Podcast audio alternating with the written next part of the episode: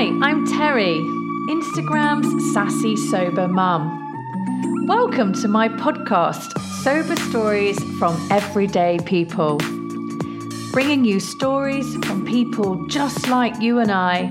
The aim of this podcast is to share our experiences with drinking and how we got and stayed successfully sober.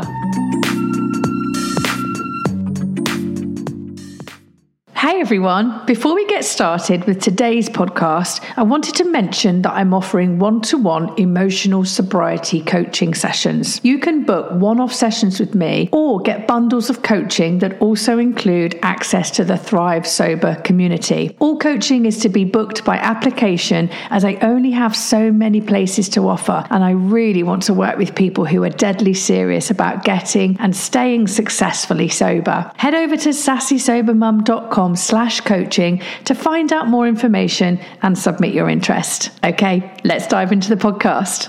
Hello, and welcome to Sober Stories from Everyday People.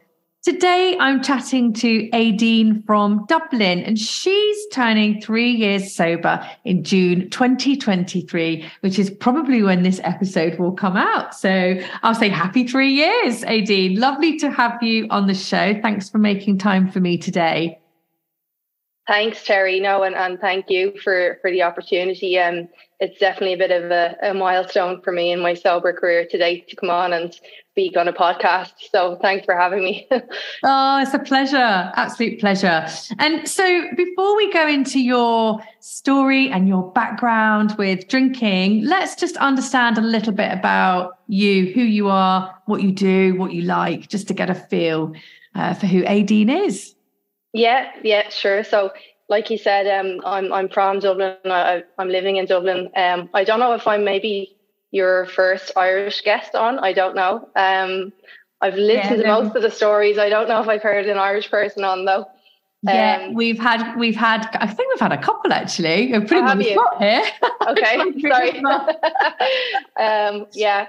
Um, so uh, yeah, so I live in Dublin. Um, I'm 37. I work in financial services. So I work in asset servicing um, for a, a US investment bank. Um, so I work in the anti money laundering department, um, which sounds more exciting than it is. Um, uh, the role itself is kind of a operational role. Um, there is a big element of it that's kind of client service as well. And um, I would be senior enough um, in terms of kind of uh, my position. Um, so there is a good bit of people management and stuff as well, um, which can be quite challenging, um, but also quite rewarding. So, um, yeah, so um, you know, it's it's a it's, a busy job. It's challenging, um, but not not too stressful.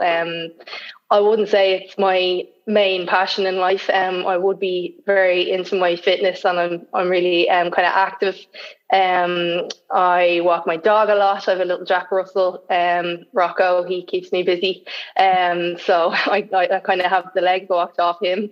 Um, I like to do kind of hiking and stuff as well. Um, and I'm big into CrossFit, so I do a lot of CrossFit training. I kind of train uh, pretty early most mornings. Um, so yeah, that's kind of my, my, my big passion, I suppose. I, I, I really, really love that. Um, and there's a great community and everything. Um, you know, a lot of great people um, in the CrossFit gym that I go to and stuff. So, um, and yeah, I, I kind of have quite a happy life. Um, I, I uh, have a really good family around me, good friends. Um, I, I, you know, I'll be quite close with my family. My sister lives nearby with um, her husband and my, my little baby niece, Emily. So she'll be uh, three uh, on the 1st of July. So, um, yeah, so that's kind of the main things to know about me, I suppose. I love that. It's like double three year celebration. yeah, yeah, yeah. But it was funny because when I was kind of obviously putting some thought into the into the questions that we're kind of going to go over, three years is definitely like it's kind of a reoccurring thing here because I, I I bought my property as well. Like I live in an apartment and I, and I bought that three years ago as well. So three is kind of a, a running kind of a number, um, I suppose, yeah. in my story. Yeah. yeah. Oh, and so let's let's dive into your story then. So describe your life with alcohol. What did that look like? Um, so yeah, when I was thinking about this question, I suppose the first thing to say, like m- my life with alcohol on paper looked pretty fine. Um, you know, everything kind of um, from the outside looking in, you know, would would would seem that you know Aideen has a good life. Um, you know, I, you know, good friends, um, good family. Uh, was was I've I've always been into um training and, and fitness and stuff. So you know, I've always been kind of conscious of um, exercising and looking after myself and, and all of that. And, you know, I've, I've kind of had a quite a successful career um, to date. You know, I, I went to university, didn't complete my course, um, didn't really like it, but, you know, I, I kind of still, um, you know, I suppose, uh, built quite a successful career for myself, just kind of you know, starting from the ground up and, and you know, learning things from a, junior level right up to kind of the more senior position that I'm in now. So, um, yeah, so kind of from the outside looking in, I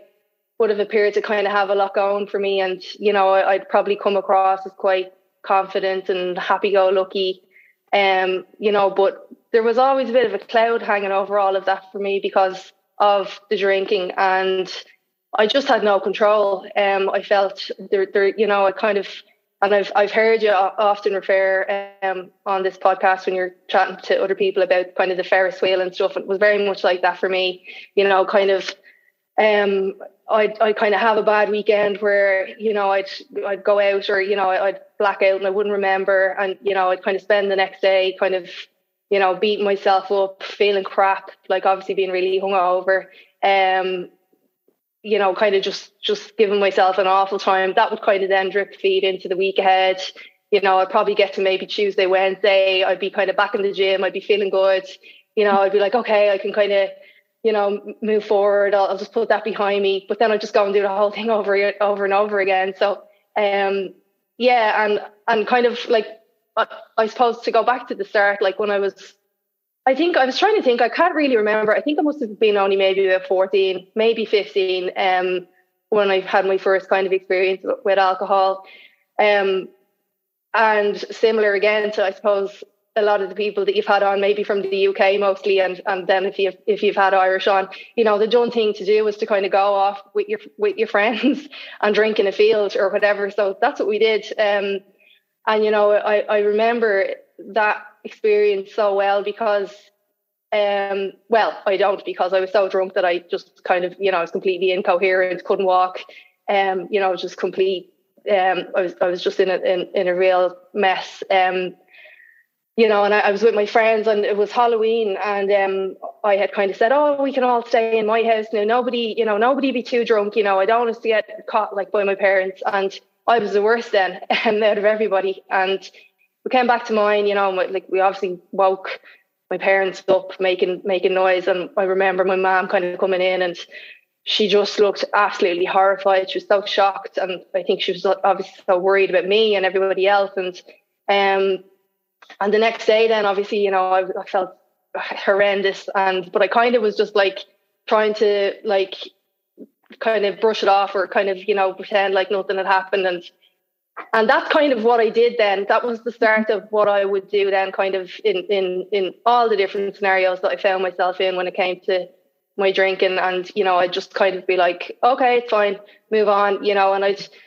I just carried around so much guilt and so much kind of um, shame around it, you know, that it just it just ate away at me um so much over the years. And then I kind of got progressively worse then, kind of into like my mid to late twenties. Um, I, I like I, I, met somebody kind of in my early twenties. We were together for nearly ten years. Um, so we were together for probably maybe four or five years in, in, in Dublin, and then we actually moved to Sydney, um, to Australia, and we lived there for um five years before the relationship broke down, and and I moved home, and he stayed there.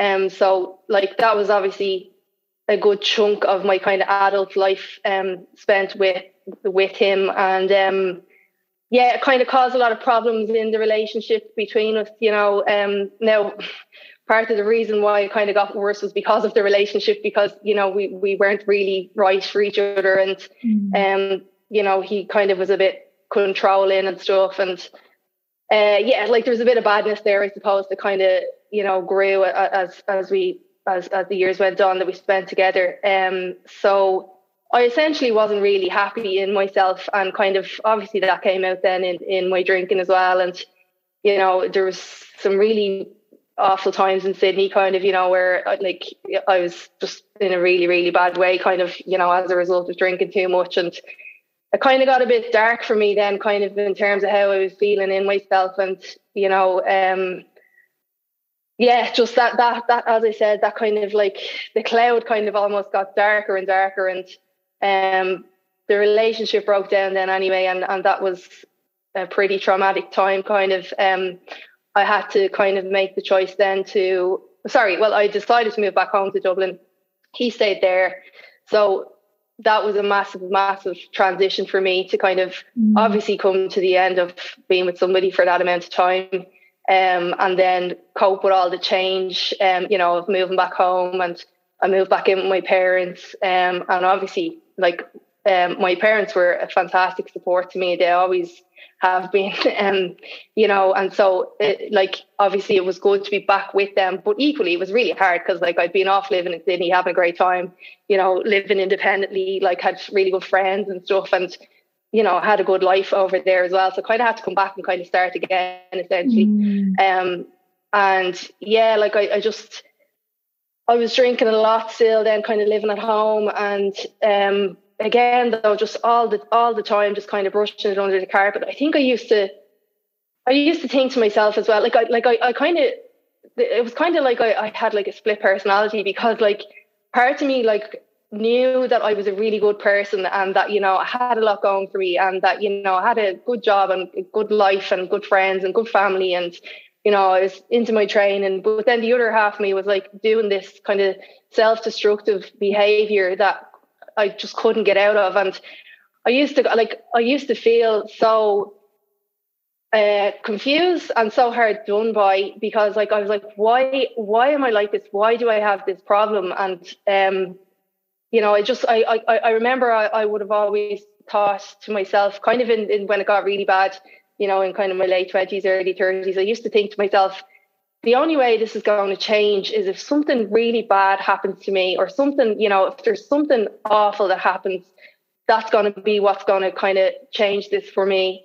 Um, or I'll just stop. And, you know, but then I wouldn't kind of. So, yeah, it took me a long time to kind of get to the point then when I decided to stop. I'm trying to think if there's anything to, else to mention about the whole relationship with alcohol because yeah i can see you nodding to like a lot of what i was saying there um yeah, it's interesting actually. Um, I was writing as you were talking, and I wrote cognitive dissonance. Um, and Annie Grace talks about this a lot in her book, This Naked Mind, where everything on the surface is going very well, and you feel like you should, you know, inverted commas, because that word is annoying, isn't it? Sometimes this whole should, we should feel this way. but, you yeah. know, you should be living your best life because you've got everything you know, you're ticking all the boxes of yeah. you know, what does a successful life look like? But yet inside there's this turmoil, there's yeah. this inner battle. And I don't know about you, um, but I, I really relate to what you're saying because I used to really suffer with that. And I suffered with that for a long time, even in all of my 20s, going out with my girlfriends or, you know, into parties, having a great laugh or what I, you know, at the time felt like was a great laugh. But then having all this stuff afterwards to deal with, including how I felt about myself how I had the guilt and the shame and how I picked myself apart. Why can't, you know, why, why am I like this? Why can't I just control it? Why do I have to go so far? Everyone else looks like they've got their shit together and I just don't feel like I have. And I remember talking about it with some people or some friends and it just being pushed down like no it's not an issue you're fine you know stop don't be so hard on yourself, Terry. Yeah. You know, yours, and then I would feel shame about that as well. Like, okay, well, obviously I'm just, you know, I'm just being too hard on myself. And why am I being too hard on myself? and it just being this like massive loop of just really confusing feelings. And you know, this this is that cognitive dissonance, isn't it? And this is kind of what you're saying that you had. And I also really relate to what you said so clearly at the end that you knew that it was just good. There was only kind of like two routes, or that worst case scenario, it was going to take something really bad to stop you drinking. And I've talked about this before, but I felt like I was on a knife edge towards the yeah. end drinking that I literally I was so afraid that I was going to do something so stupid, like get in a car and run somebody over, or just do something really devastating, um, mm-hmm. or fall down a flight of stairs, and and you know that's it for me. You know, game over. Yeah. And I just, I was so afraid of that. Like I was haunted by that. I suppose now looking back, that that that was my like gut feeling or that thing that we have inside that's just saying like wake up you know? I know. you've got, to stop. But it felt like i until i got to the point of stopping it felt like i couldn't get there. Do, do you know what i mean? Yeah. Um, and uh, it, I, in some ways, I had what people call spontaneous sobriety. I always knew that I needed to do something, but I never really thought that I could stop drinking for good. And when I woke up after another night out, and I just, I don't know, something had, I woke up and I was different. And I got to the point where I just thought, I can't do this anymore. And yes. it's almost like, that that day I woke up and thought that's it I'm never going to drink again and I just I just yeah. had that thought that was that um, what was it like for you so talk about the, the day you woke up and, and stopped drinking how did that happen yeah so um uh I mentioned I, I bought my place um, there uh, just around three years ago. So, um, and that was just when COVID was kind of starting off. Um, so, uh, I bought, yeah, I bought the place and I moved out then um, from my parents in, into the place. And um, the drinking kind of like you see, the thing is, and, and I know a lot of people on your show are the same. Like, it's not like they're waking up and they're brushing their teeth with vodka or anything like that. You know, it's it's you know like the the clue is in the name of of the podcast. You know, with everyday people. So, I mean, I know obviously you've had people on with with kind of you know. uh like on a kind of a, a broad spectrum kind of in terms of where they were at with how serious their issues were with alcohol or the relationship um you know like I, I, kind of was never at that kind of you know drinking during the day or anything but when i moved in anyway you know i was kind of making my way through a bottle of wine kind of nearly every evening and you know or maybe more and you know a gin there as well and i kind of just you know like it, it kind of just started like i moved in and, and kind of you know within a week or two I, I kind of was like i was drinking nearly every evening like um in, by myself you know kind of it, it was a it, it, and like at the time again it was massive change going on because i had been you know living obviously with my parents.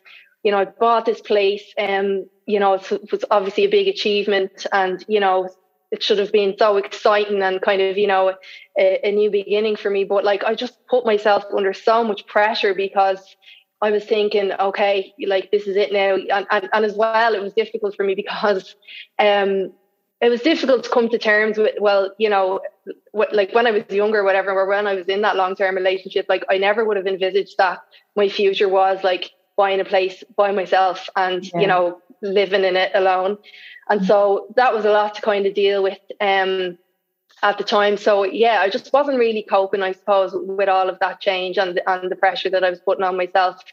Uh, and we had covid obviously going on as well so there was lockdown. So uh, I would go down and work in my parents' place at least a couple of days in the week to kind of break it up so that I wasn't kind of, you know, completely isolated. But yeah, I kind of was just, you know, drinking away and kind of then like waking up the next day really hungover and I'd be going to myself, this isn't really right. Like I shouldn't really be doing this. Like there, there's something that's got to give here. And uh, I might mention as well, actually, I did try and stop like a couple of times. Um, well, more than a couple of times when you know when I lived in Sydney in particular. Like I, I went to like uh, counselling a little bit. Um, you know, but that was more so because I was thinking, oh, like I, I, I just I had better stop. You know, it wasn't kind of like it was nearly. And as I said, the relationship he was quite controlling. So it was kind of in your, you know, like he was kind of saying, like, you need to stop. And it was kind of nearly for his benefit mm-hmm. more than my own that I was trying to. And, you know, the life that we lived over there, obviously there's a lot of partying going on. And, you know, we just like,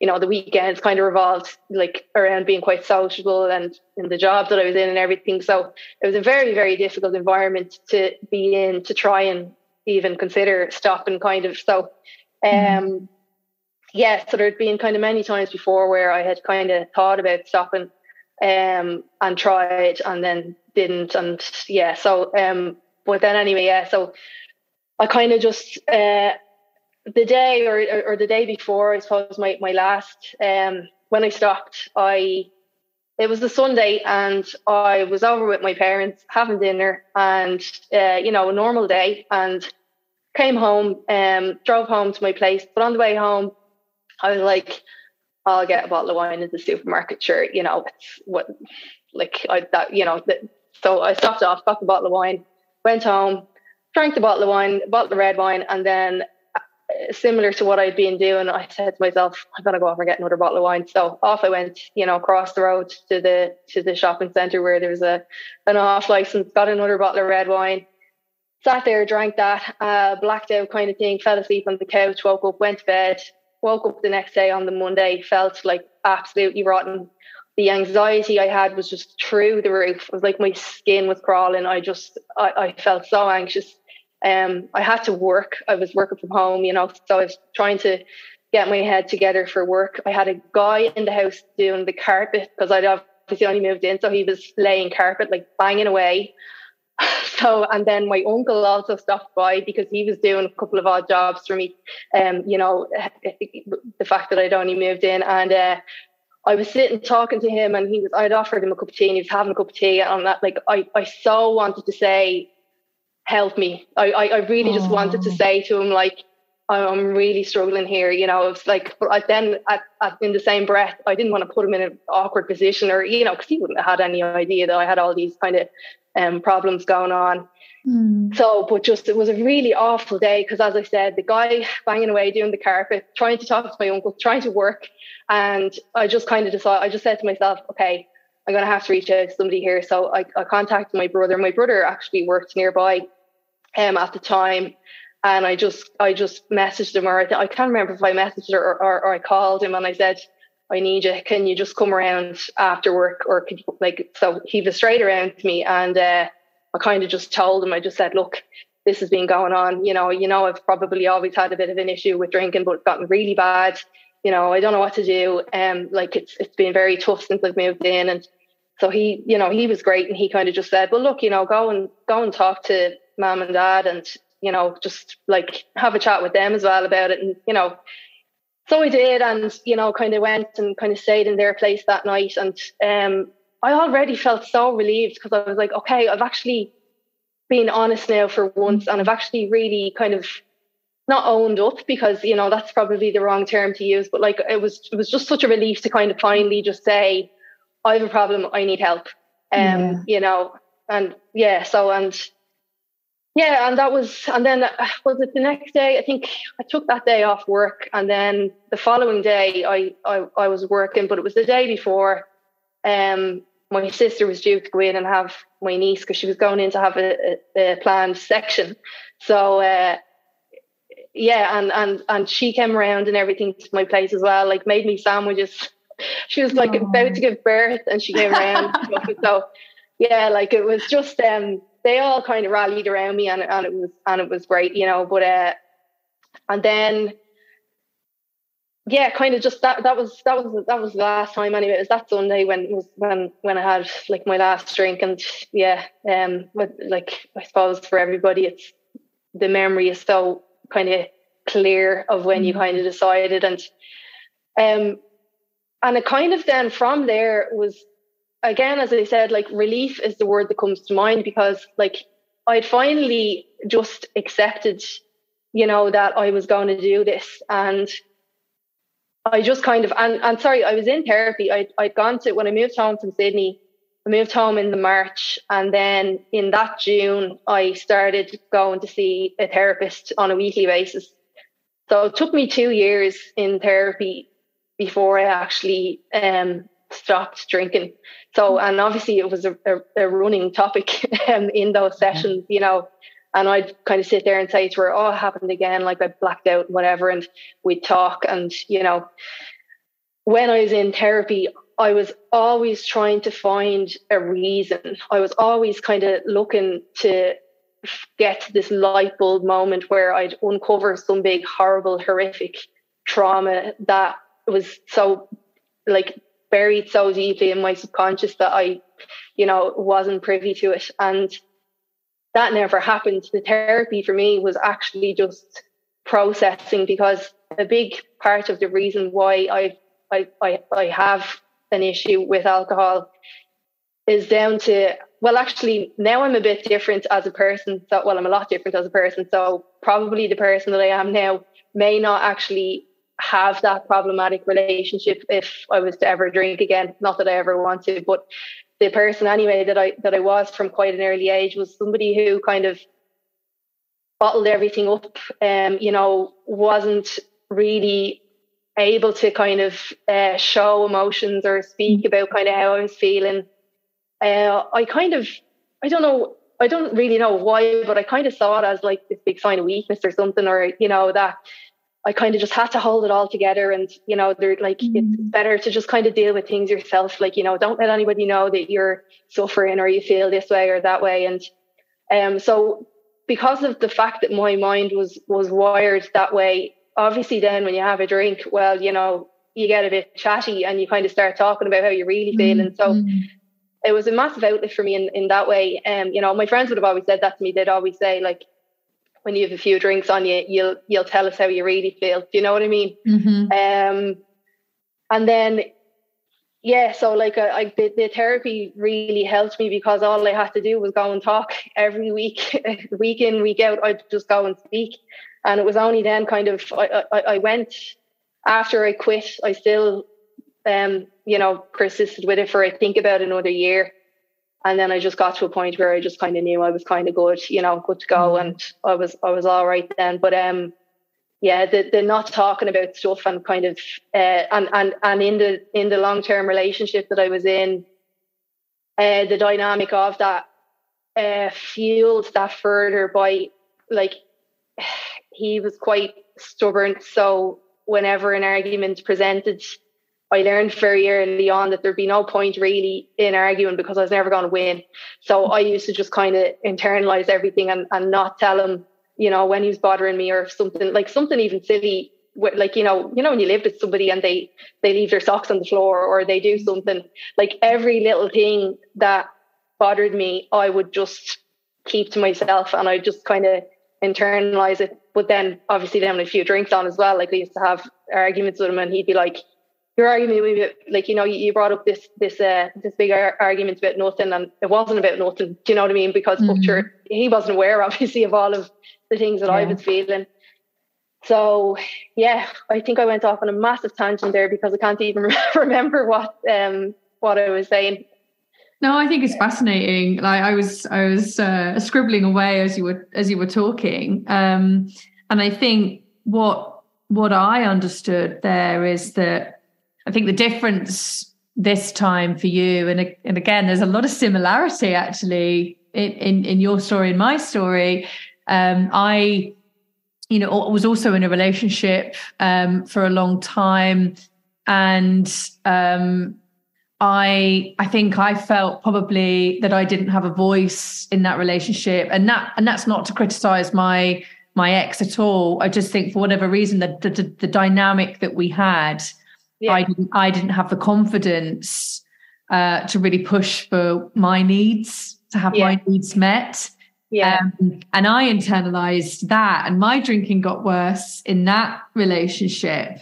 Um, and I actually had one or two times that I went sober in that relationship as well. Again, more for external reasons yeah. and not really driven by internal desire to, to stop drinking just because I thought it might help the relationship. Um, and so there's a lot of similarities there. And I think um, what you were saying, which was really interesting about um, the, the, the, the therapy, is that you know that allowed you to practice that skill of being yeah. able to talk about your emotions. And I think a lot of people struggle with that. Like what I find as well in this community and the people that I have in, in my community or that I work with, um, in you know in terms of coaching, but that I think there's a lot of people that are afraid to be who they really are. Um, yeah. for whatever reason, you know, they don't feel comfortable or confident to stand in themselves. I want to say stand in their power, but I appreciate some people might think, well, stand in their power, what you're about. But you know, just as in like stand in themselves and be who they are and be authentic and and and feel like that's okay, you know, be accepted for that. Um, and so I think a lot of us internalize, a lot of us as in drinkers internalize what we're what we're what we're really feeling, or maybe we're that comes out in people pleasing, and we do things because other people want us to do it and not because we want to do it. And these are yeah. very, very common threads that tie us together in this sort of this this this world that we're in where we've had problematic relationships with alcohol and and then, you know, getting getting sober I think what's really nice about obviously this time for you is that that came from you. You know, you had the desire to want something better than than what you were kind of involved in, I suppose. Yeah. Um, and that is the best place to launch into sobriety because if you if you if you're not really doing it because in your heart you really want to or if you're not stopping with a hundred percent commitment.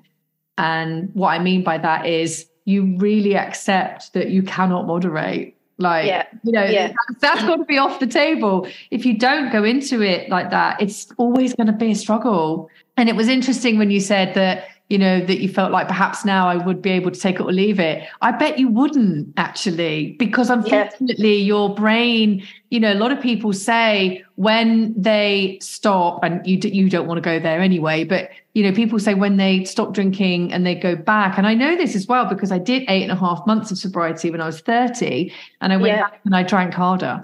The nice thing is that you're in a position now where you just don't want it because you don't see any value in it. Um, yeah. that's what happens when you get emotional sobriety, right? You just don't, you just, you're just not interested in it anymore. And so it wouldn't add anything to your life because you've learned how to cope with life without alcohol. And that's a lovely place to be, which I'm sure we'll talk about. Um, but I think sometimes people do think that maybe if they go back, it might be easier or better. And I think everybody is surprised how different that it is in their mind uh, compared to reality my experience of people is that they go in further or deeper or drink harder. And and actually yeah. you know it is a drug and and and the brain remembers like oh this is like riding a bike. Woohoo! Yeah. lights are on. Let's go. Dopamine 15 out of 10 bang bang bang. Um, and actually nothing good ever comes from that. It was funny when you were saying um, not that I owned owned up because you don't need to own up, but I was thinking when you were saying that it was just that you owned it. You know, you yeah. owned where you were, and realized I want to do something differently and that your family kind of rallied around you. I think that's so nice. But what else did you do to help yourself get sober? Because obviously it's a massive change, right? Going from drinking a bottle a night or most nights and then and then nothing. Uh, yeah. What what what else did you do? So I'll talk about first of all some other kind of external factors that uh, unbeknownst to me at the time were gave me massive assistance and support. And then maybe that might lead me on to talk about some some other things maybe that I did. But like at the time when I stopped um my niece was born. So that like from the moment I met her I felt this kind of sense of obligation. Like I became an auntie. So you know I just kind of you know really wanted to, her to grow up and see me as you know a, a role model and somebody she could go to. And equally somebody then if my if there was an emergency my sister could call me or you know i remember thinking at the time i don't want my sister to feel in any way concerned about asking me to babysit or something if i was to have a drink or you know and i never i never said that to my sister but i did have that kind of sense of responsibility at the time and that was a massive thing that kind of kept me really focused at the start and still still does because when i look at her now you know obviously kids grow and develop at, at such a such a quick you know they, they just before you know it they're walking and the next thing they're talking. And you know all of that development that I've seen in her has been a reflection of my growth kind of. And you know I feel like re, like a, a really strong kind of bond with her because of that kind of maybe more so I don't know. I mean I'm, I'm obviously going to think I have an amazing connection with her so I'm sure every auntie probably feels the same. But um there, there, there, there was that, and it was obviously kind of an exciting time as well that she was only just born, and you know it was the first grandchild in the family. So that was massive assistance to me to kind of you know put one front of the one foot in front of the other and kind of just get through day by day, and then on to weeks yeah. and, and months. Um, and then as well, I when I bought the place, um, I, I kind of bought a, a, bit of a bigger place than I had intended to. Um, and the plan then was to be to rent a room out, um, you know, for a couple of years, kind of just more for financial kind of reasons more than anything else. But that actually, so I, I you know, I, I had a lovely um, girl come and come and live with me for. She moved out there just a few months ago, but um, she's from Kerry um, in Ireland, so uh, she came, you know, and and uh, rented the room off me and, and moved in and. Um, she having somebody here was well it was company for one um but mm-hmm. also it gave me kind of a real stability kind of in that and again i kind of acquired this kind of sense of responsibility as like a landlord because i was like okay well you know i can't be kind of you know like i have to make sure she's happy in in the living situation and you know um uh, you know, I have to make sure that the, the house is running well and, you know, like there's hot water and all of that kind of thing. So, yeah. um, you know, that gave me kind of a real purpose as well. And, and, and it was good company because we were in lockdown as well. So we were working from home. So, you know, there was that going on. Um, and also, uh, what else? And then a few more months into it again, like I got my dog and again, that was kind of a real, acknowledgement that okay well i can you know i can i can i can look after an animal now and like a like a dog has a lot of responsibility. Um so you know that was a real kind of uh milestone i suppose as well uh, early on only probably maybe about four or five months in. Um and so with my niece and then the um the girl that was living with me that was the start of kind of encountering people who just knew me as being sober. So like as in and and and the fact that I could kind of say to the housemate, Oh yeah, I don't drink. And that's literally all I had to kind of say. You know, so um and that and that would have been and I know we'll get on to talking about tips and whatnot, but that would be a big tip from me in that when you meet new people, like and and you do meet new people obviously all the time in your life, but like particularly when you go sober, when you meet new people and you know and obviously it's not the first thing you're going to say to them but like the more you say I, I don't drink the more you just kind of like mm-hmm. you, you believe that as being like part of your your existence then you know it's not like oh i used to drink or oh i gave up drinking. It's just like i don't drink. So this new housemate knew me as didn't know the old me um you know she didn't ask any questions either you know she wouldn't be a massive drinker herself. Um and then obviously knowing that my niece will grow up kind of never knowing me as as as having a drink. Um you know that was kind of the start of it. It's just kind of all evolved since then. Like you know in my in my crossfit gym that i'm in you know i didn't know any of those people when i used to drink. So again you know it's this this new identity kind of that has just mm. gotten stronger and stronger as as the time has gone on. So um there was all of that. Uh, obviously i had my therapy still um, kind of ongoing. So, you know, continue to kind of just process and, and talk in those sessions every week, which was, you know, tiring, but like it was, it was necessary. And I'm so glad that I stuck with it because, you know, that was, that was a massive um, help as well. Um, and then I didn't really kind of explore much of the kind of what's out there now that I'm like as in even you know your your page and stuff and listening to podcasts I really only started doing that kind of in the last maybe year or so. Um I didn't really engage too much with looking for kind of you know outlet like or um reaching out to kind of the sober community. I didn't really kind of do any of that. Um and then also just to mention as well COVID in some ways mm-hmm. was so positive for me because I could essentially hide under a rock for a bit and I didn't have to be out in social situations and explain and talk and you know because anyone that decides to stop drinking and I know from listening to all of the different people that you've had on, there's this massive fear and this massive like, oh my God, what am I going to say to people? Mm. You know, mm. people expect me to be, you know, and like I would have always thought of myself as like the life and soul of the party. Like now I'm like, oh, it's probably really annoying. But like, you know, I kind of like to think that, you know, that like that would, would be kind of how people would look at me. So there was obviously then that like that massive fear then of like, oh, well, what are people going to think of me now? And, you know, but I didn't really have to deal with that because like everybody was just living in their houses and not really seeing mm-hmm. anybody for a long time. So that mm-hmm. that really helped me as well. Um, you know, kind of mm-hmm.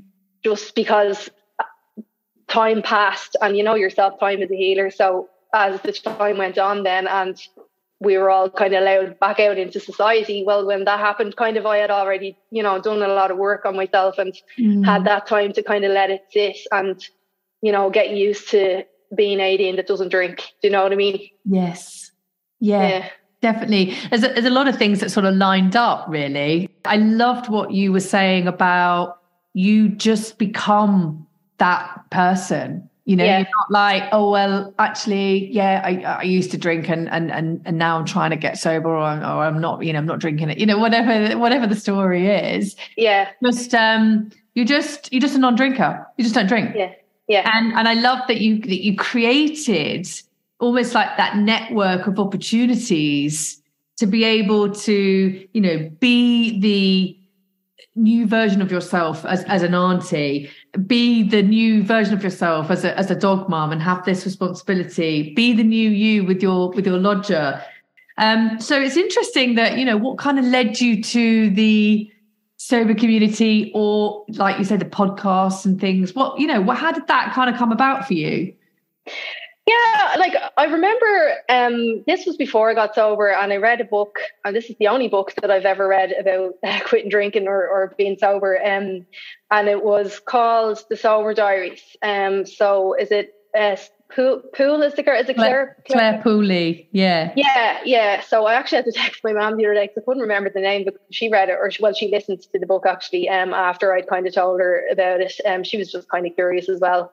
Um, I remember reading that book and kind of, you know, she talks about the wine witch and this, and I was, I could really relate to it. I was like, oh yes. yeah, like I could, I, there was so, so, and it was just, it was quite a simple story, but it was so, I res- it resonated with me so much, and it kind of played in my mind a bit, um, you know, as uh, in in the build up to when I quit and stuff. But yeah, because I think I had the therapy, I felt it, I didn't kind of really look to kind of, um, mm. you know, get involved, and I think just I suppose as the time has gone on, or as I've kind of um, grown, I kind of just got more interested in kind of just wellness in general, and kind of you know uh, listening to podcasts and kind of educating myself. I suppose part of it maybe would have been because um, I didn't mention when I was talking at the start about myself, but I am actually a qualified PT as well.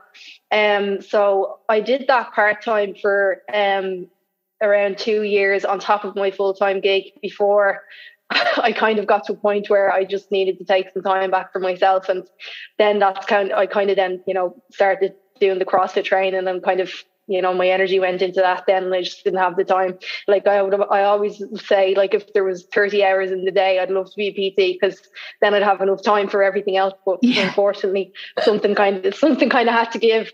But when I, when I was doing the PT stuff, it really, um, probably more than actually programming for people and you know uh, it like taking them through their session. I really enjoyed the kind of um part part of the the gig that like kind of tapping into people's mindset and you know understanding the psychology um around why people kind of do what they do and their relationship with food and how they look at their bodies and all of that.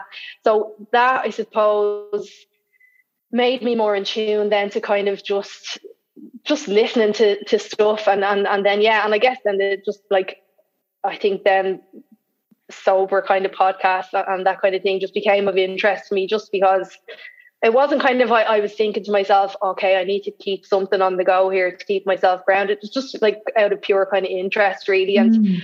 and and and as I, I like, I've listened to most of the people now on your your podcast. I actually listened to two yesterday because I listened. I listened on my way into work. It was about half an hour drive, so I listened to half. um, on the way in, then half on the way home. Then I put on another one, and so it's just it's, it's kind of just really comforting or something to, to to listen to because I think at the time maybe when I stopped, uh, even though I felt like I did enough enough things kind of to hold me up or you know prop me up or to support me or whatever. Um, I, I kind of wish maybe at that point I realized that I wasn't alone or, or that, you know, there's so many people out there in a very similar mm. scenario, you know, where they're kind of going to themselves, well, I don't think I'm an alcoholic, but like, I definitely mm. have some issues, you know, and it, it would have been probably nice and comforting at the time, probably if I had maybe like delved into like podcasts and on Instagram a little bit more mm. to help myself. But you know, I just that's not how it went. But uh, it is great though that there is so much out there. Um, it really is. You know, I, I think it's um, yeah, it's just it's it's way more out in the open now. I think, and you yeah. know, um, all of even all the zero zero stuff in the supermarkets and everything. It's just you know it's fantastic really that there's you know you you, can go into a bar now and or ask for a non-alcoholic beer and they won't look at you like you three heads. Like do you know what I mean? Yes. As in yeah. they're like, well, we have ten different types. What do you want? Yeah, you know, that's, that's right. Brilliant. Yeah. That's right. It's like I was in London the other night and I went into a, a, a really nice bar in London and um, I looking at the uh, alcohol free options and there were just all these spirits and alcohol free martini, which I didn't even, I didn't even know you could get alcohol free martini. So I said, oh, okay, great. And, and what a, you know, they let me taste it in a nice little glass and I sort of tasted it and thought, oh God, yeah, that does taste a bit like the martini I used to drink when I was 16. And and then I said, "Oh, well, how do people have it?" And they said, "Oh, with a bit of um, soda water or elderflower." And I said, "Okay, I'll have it with soda and elderflower and some of that mint because I, I just yeah. know those sorts of flavors work well together." It was really nice, you know, and it was it, what a change, really, because you yeah. just wouldn't get that even even a few years ago. I don't think that, that it would have been that prevalent, and it wouldn't have been like no. you say as as normalized. It is getting more normalized now, and I love that. Yeah. I love that I think, in fact, as well, at some point this year, and I don't know the numbers on it now, but I know earlier this year um, that the online, that the best selling online beer was Lucky Saints. And it was, I think it was an Ocado or, or a Waitrose um, list or something that you know was a feature somewhere. And that lucky saint was number one. And to think that lucky saint is actually a zero beer and it's the best yeah. outperforming all the other beers in the country i just thought wow that's that's incredible. Yeah yeah. Um, so talking about um you know talking about your journey there what would you say have been the most difficult parts of of removing alcohol? Yeah i put a good bit of thought into this question as well and and really this mightn't be the right answer, but I think that the mo- the hardest part was how long it took me to get to day one, because you know I, I tried so many times, um, you know that well thinking what's the right thing to do here, and you know trying those couple of times in, in Sydney um to stop, and then you know um just trying to moderate like it's so exhausting like when you know like some people, you know, and I, have heard you mention this as well on, on, on your show, like they can moderate and like, great, like hats off to them. Um, you know, and I used to think, oh, like they're so, like, I, I wish I could be like that. You know, I'm so envious. Now I'm like, I don't care. Like, as in, you know, if they enjoy a drink, great. Like, you know, leave them off. Um, it's, it's not part of my life anymore.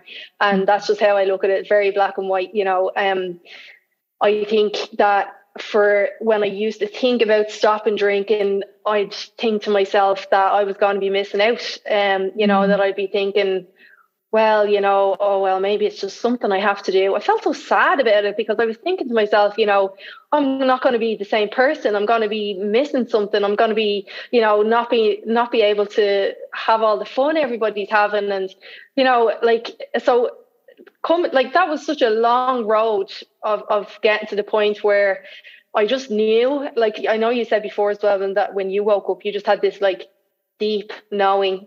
And so that was the same for me. I just knew.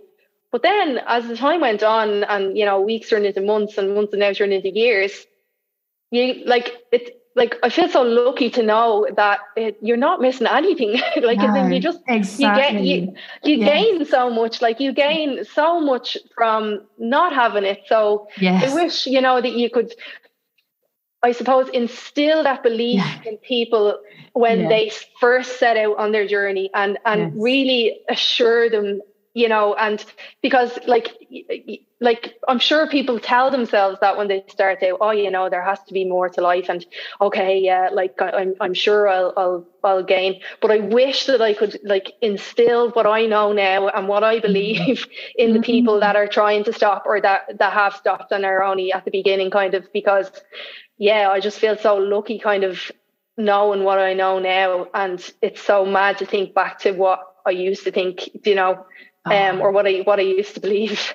it's so funny. I, I just I connect so strongly with what you're saying, and I I try to say this in my group calls every week. This work that you're doing now, you know, people are on day 30 or day 55 or day 100. I say you won't have to do this work forever. This yeah. is just what you're doing now. Like all these uncomfortable feelings and all the FOMO and just feeling like you're never going to have fun again and all those things that you that just feel so heavy at first yeah. like it won't last you no. will get and they said to me one of the questions they asked at the end of the um, call last night is one of the ladies said um, Terry, at, at four years, um, do you, you know, do you ever get a craving or do you ever miss it? I say, I don't. I never, no. never do. And I really mean that from the bottom of my heart. You know, I'm not, yeah. I'm like just saying that, you know, it's, I no. genuinely, I have got to the point where my, my default now for alcohol is just that it's disgusting.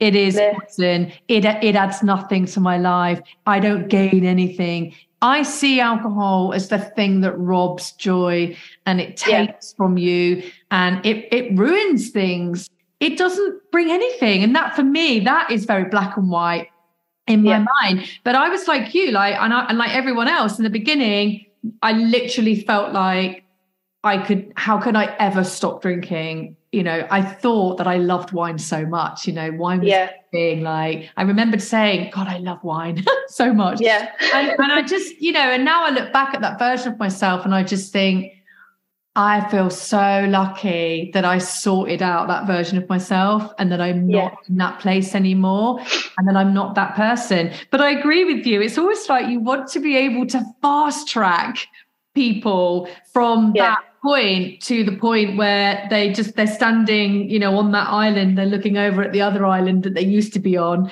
that's all yeah. kind of like carnage and just in a gross state and you know they're on this lovely nice new island where they're coping with life and they just don't need drinking you just want to be able to just quickly get a boat from yeah. one island to another yeah. don't worry about it but i suppose in a lot of ways, it's a bit like when you train for a degree, right? You have to do the four years or the three years, and and and then you you you qualify and you train and you know that subject really well.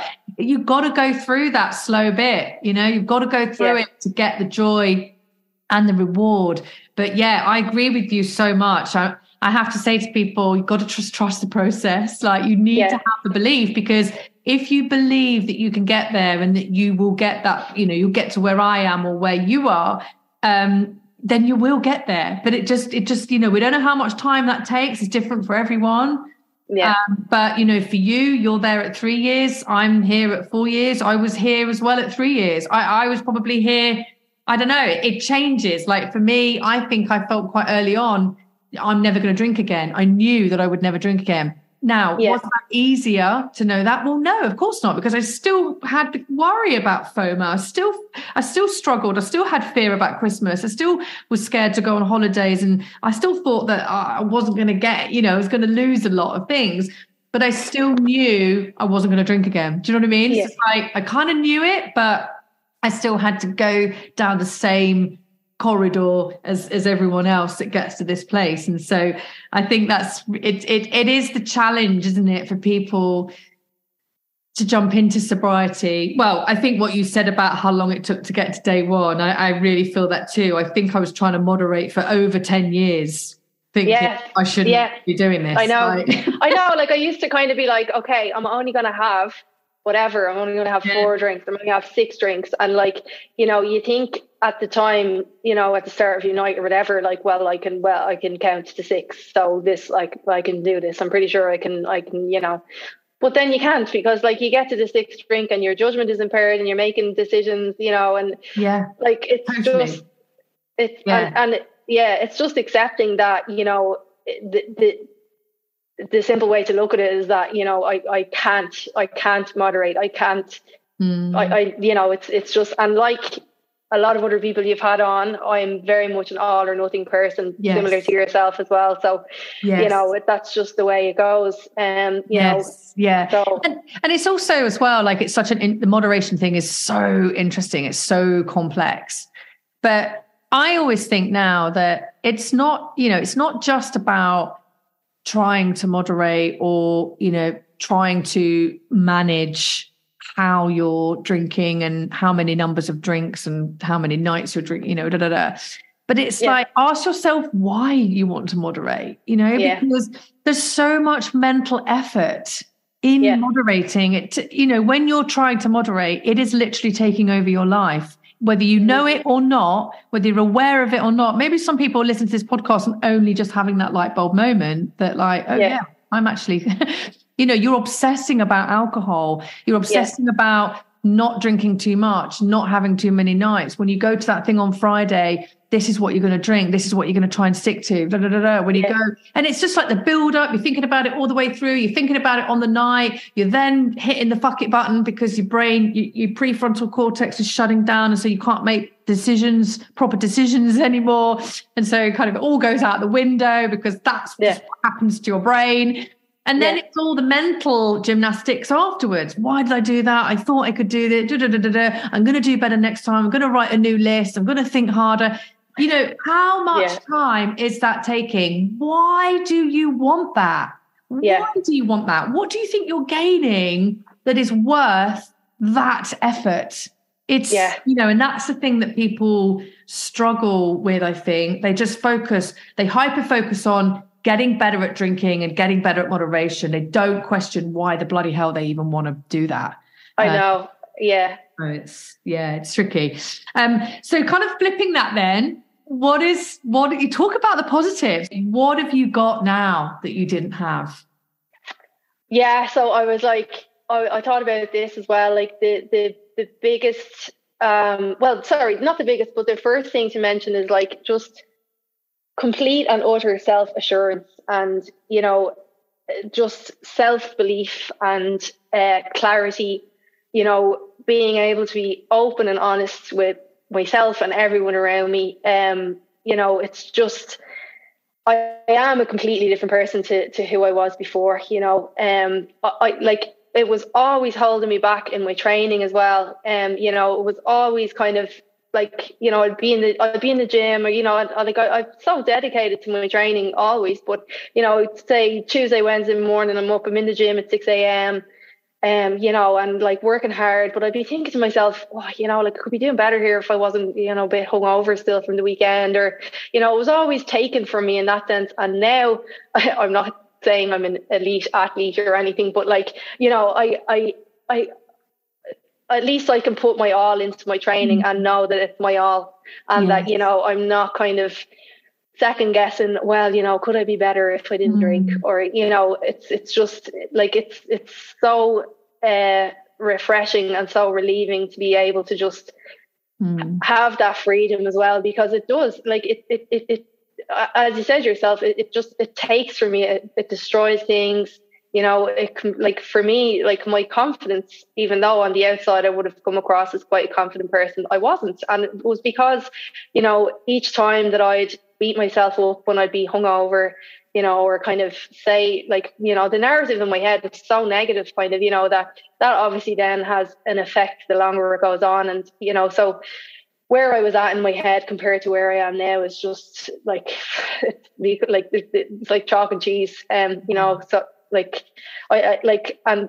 I'd say like since I moved home from Sydney, um, you know, right up until now, I'm I'm home uh, five years. So I moved home in 2018. Like the growth that I've had in those five years, and particularly when I stopped drinking, is you know massive. Um, you know, and so and and I just above all else, as I said, I just feel so lucky because you know I, I like I'm even you know, say if you're in to see the GP or, you know, if you're in hospital or whatever and you've got to take a form that asks you, you know, how many units of alcohol do you drink? and I so smugly tick zero. Like I'm so smug about that because I'm like, mm-hmm. before I would have probably made something up. And I know people always lie on those yeah, forms. would be like, lying. I would be lying. Oh, definitely, definitely yeah. 14 units and, and it, I don't have to lie because it's zero. Yeah. And, you know, it's just, it's so nice. It's, it just, you just feel, you know, and it's not that I'm kind of, I, I, there's no judgment, um, you know, on people that, that do drink at all from me, you know, because I, I, I envied them for so long. I don't anymore, but it's just, you know, they drink, I don't drink. And mm-hmm. that's, you know, it's, that's, that's just how I look at it kind of, you know, yeah. um, yeah. But it's almost like it, it's. I know what you mean. It's. It's not. Um. You, you're allowed to feel smug about it, but it's not smug because you're kind of against other people and you want to be better than other people. It's for yourself. It's the relationship that you have now with yourself. Like for me, yeah. I used to feel a lot of shame about, yeah. you know, knowing in my head, answering those sorts of questions that I was I was over drinking yeah. and I was about to lie. And it's just so nice to be congruent and to be authentic and to be 100% kind of like, no, I don't drink. And I'm bloody proud of that. Like, I'm just proud of it for me because I yeah. spent a lifetime of feeling shit about. Yeah. having to lie and about over drinking and now i that's not an issue for me and it's just sometimes those sorts of those sorts of moments are the reminder of yeah. the effort that we have put into ourselves to get ourselves where we are. And I, I often feel like that in social situations when other people are drinking. I'm not judging them or looking down on them. I just always feel so lucky that yeah. I'm not in the place anymore where I would be drinking more than them, more than likely, going yeah. kind of overboard and talking over people and just being in a bloody mess tomorrow. It's just so nice that I have, I just have those moments of gratitude and clarity. Even yeah. now, I mean, you know, does that ever fade? Because it hasn't for me. I, I think as well, um, you, you just feel so grateful and you appreciate the little things. And I, I know you've spoken about this a lot as well. And, you know, even sometimes when I'm out walking the dog and like I'm listening to the birds or, yes. you know, you're just so much more in tune to all the little things. And um, the one, I don't know, I can't remember the person's name that on the podcast that I was listening that you had on yesterday, um, that I was listening to yesterday. Sorry, but you were talking about kind of almost like you oh, you, you mentioned something about a quote about uh, time. I think you said about the biggest issue is that we think we've got time or yes. something like that. The yeah. Buddha quote. Yeah. That that yeah. quote makes me makes my hair stand on end because yeah. it's it's the problem is you think you have time. Yeah. Wow. It's not it's not to be it's not to be morbid about it, but I think that, you know, you don't know how much time you have and you know, you really, really want to make the most of what you have in front of you now, not kind of like longing for something that's ahead or that you think is ahead for you, like focusing on the here and now, mm-hmm. being grateful for the life that you've built for yourself and, you know, the people that surround you and just living each day kind of to the fullest. And I think, you know, when you're, when you're sober, you're, you, you definitely, I don't know, I think your eyes are a little bit more yeah. open to that. I'm not yes. saying that people who drink don't think in that way, but I just think that it, it's definitely I don't know, it, it definitely awoke kind of that practice in me to kind of really focus on the here and now and, and, and yes. being grateful kind of thing and, and just living each day kind of almost as if it was your last, not to be morbid, but you know. Um, totally. Yeah. yeah. I, I feel so much more aware of time, so much more. That is something that I look through now with, with you know, it's through the sober lens in a way. Mm I, I I didn't have that before, and I think for me, maybe it's a combination of a few things. Getting older, I do think that there is a difference when you're, you know, when you're in your twenties and then you, you you're in your thirties, and sometimes when you're in your thirties, it's still like being in your extended twenties and then you get into your, 40s and for me I, I did i stopped drinking at 41 i definitely worried about my health more when i got into my 40s and i just yeah. become, i became more aware of it more aware of what what what I'm doing. Not perfect. I could still definitely eat a lot less Mars bars, but I you know I I just I feel more aware of what is going on, and I'm more aware of what I want my future self to to be like when it comes to to health. You know, I I know that the yeah. decisions that I make today probably have a you know big impact on what I might be like as a as a grandmother. You know, for me, I had children quite late. You know, I had my first mm. baby at 35, my second at 37, my third at 43. Um, yeah. And I still feel very young, but for me, I've got three daughters now, and maybe they will have babies one day. Maybe they will wait until they're my age to have babies. And then I, when I do the maths, I'm like, okay, might he'd probably be my 80s or my 90s. That doesn't worry me. I, I think yeah. I can be very strong, fit, healthy. You know, I'd be that mad woman with grey hair and red lipstick doing yoga at sunrise and bit. I'm all for it. Bring that all on. I'm I'm I'm excited yeah. about that phase of my life. I'm not afraid of it. Yeah, but I think as well, it's like we just feel so lucky that I yeah. think anyway, you know.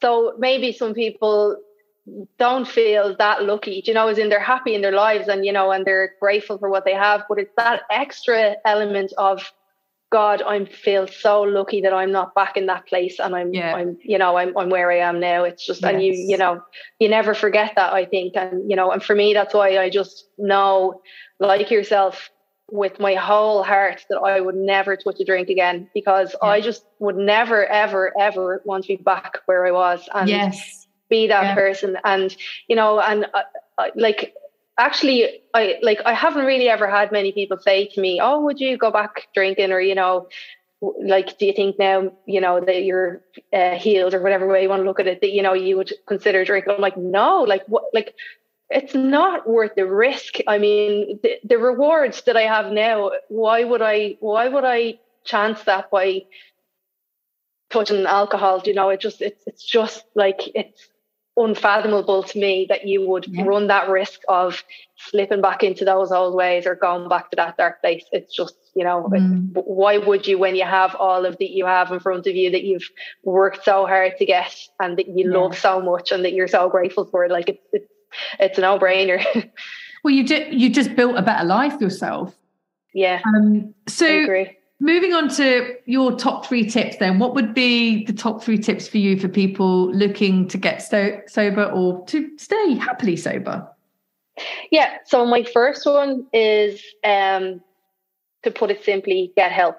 So if you're you know in in a situation where you've recognized that your drinking is problematic or you know um you feel you've got issues or whatever the case you're you're at that point where you've decided that you want to make changes you can't do it alone, you know, because you're unlearning all of the things that you've, I suppose, known for as long as since you first ever picked up a drink. So it's it's not really possible, I don't think, to just go on on that journey solo. Like you need to have people around you. Um, you know, you may need therapy. Um, I mean, I'm a firm believer therapy. I think everybody should go to therapy. You know, I think everybody could do with a, a stint in therapy. Um, or go to AA or, you know, like go and seek the help that you feel is right for you um, is, is definitely one of the main things that I would say is, is crucial to being successful in getting and staying sober, I think. Um, you know, you need to have people around you that you can trust, that you can talk to, um, that you know you can be in a social situation and say to them, "Listen, like, will you just kind of keep an eye on me?" Or you know, whatever the case may be. You don't have to go and shout it from the rooftop and tell everybody that you know that you're quitting drinking. But I definitely think you know, even if it's a small circle of people that you you kind of speak to or kind of you know lean on for support, I I just think that that's so important. For me, that was my family, and then my like therapy as well. Yes. Um, so yeah. Um, and the second thing, then, I would say is that you need to do the work. So you need to work on yourself and work on your why. So it's well and good kind of coming to the realization that, you know, something needs to change. Uh, you can have all the willpower in the world, you know, you can put all the different measures in place, but like you really, really, I think, need to do the work to get a better understanding of why maybe that you had the issue or you know what goes on when you drink in you know you may never come to some big clean cut solution or sorry con- conclusion but like i think it's really important to to work on on the understanding of, of you know why maybe that you had the the problematic relationship where it stemmed from mm-hmm. um and then to kind of focus on your why in that because well i think when you get to that understanding that kind of lines up then you're like the understanding of why you need to then continue on the road that you're on you know um mm-hmm. if that mm-hmm. makes sense i don't know if that makes sense yeah but it also guides you to where you need to focus on as well because mm. um, people drink for a reason and it is more than just habit like habit is a part of it but yeah. there is underlying reasons why people drink and a lot of those yeah. point back to very similar places which is not coping very well yeah. with something or with life or you know situations or relationships whatever it ourselves whatever it is and yeah. if, when, if you can understand what what the reasons are for yeah. drinking you can then start to become more aware of how to change them and and to fix them yeah well i think that's the root of it and i and like and and you know, I kind of um, draw a comparison with like working with people when I was, you know, working as a PT with like, it's, it's well and good to give people like a six week program or, you know, here's this eating plan, eat this for breakfast, lunch and dinner. But like if they've got some, you know, um, poor kind of behaviors or, you know, if they've got bad relationship with food, well, they're never really going to overcome that unless they kind of mm-hmm. go and look at, you know, the root cause and, you yes. know, they're, you know that's the only way to kind of make effective long term changes. I I kind of think.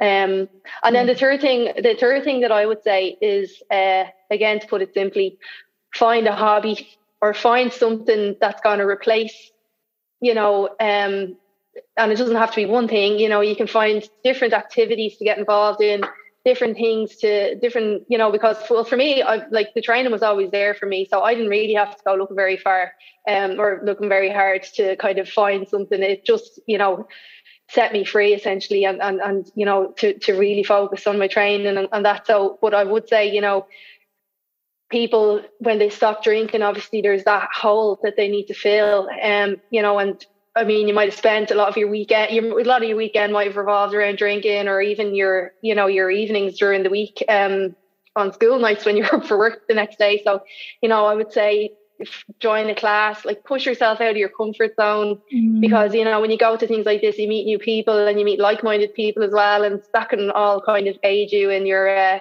you know, in in in in continuing on your journey and staying sober and like I think as well, like it's really important, particularly at the beginning, to like make plans, like have things to look forward to for yourself, like, you know, have fun things in the diary for the weekend or book a holiday or, you know, but things that, you know, are not going to be daunting kind of, uh, particularly in the early days, I would say. So like don't plan a night out with your friends, you know, or kind of, you know, mm. put yourself in those situations that you know you're going to be uncomfortable in. Do other things, go to the cinema, go out, like go on a hike, go off, you know, go to a museum, go do other things that you wouldn't have even considered doing when you were drinking because you were too busy, you know, planning your weekend or sitting in a pub all day or being mm-hmm. hungover. You know, I think yeah. because the more of those kind of things that you have planned, they do serve as a distraction, I think, but then equally they open your mind up to what you've been missing all along, and you know all the all the things that you could be doing with your time that don't revolve around drink. Yeah, such good advice. Love those. Really good. Um, so if you're open to um, as following your journey, where can we find you? Um, I'm on Instagram. I don't really post anything about being sober, but I was kind of I was thinking maybe I should. Um, but uh, I'm I'm I'm just AI Hennessy. So my surname is Hennessy. So H E N N E S S Y. So AI Hennessy is my Instagram name. Um, but I mostly just post about CrossFit and my dog.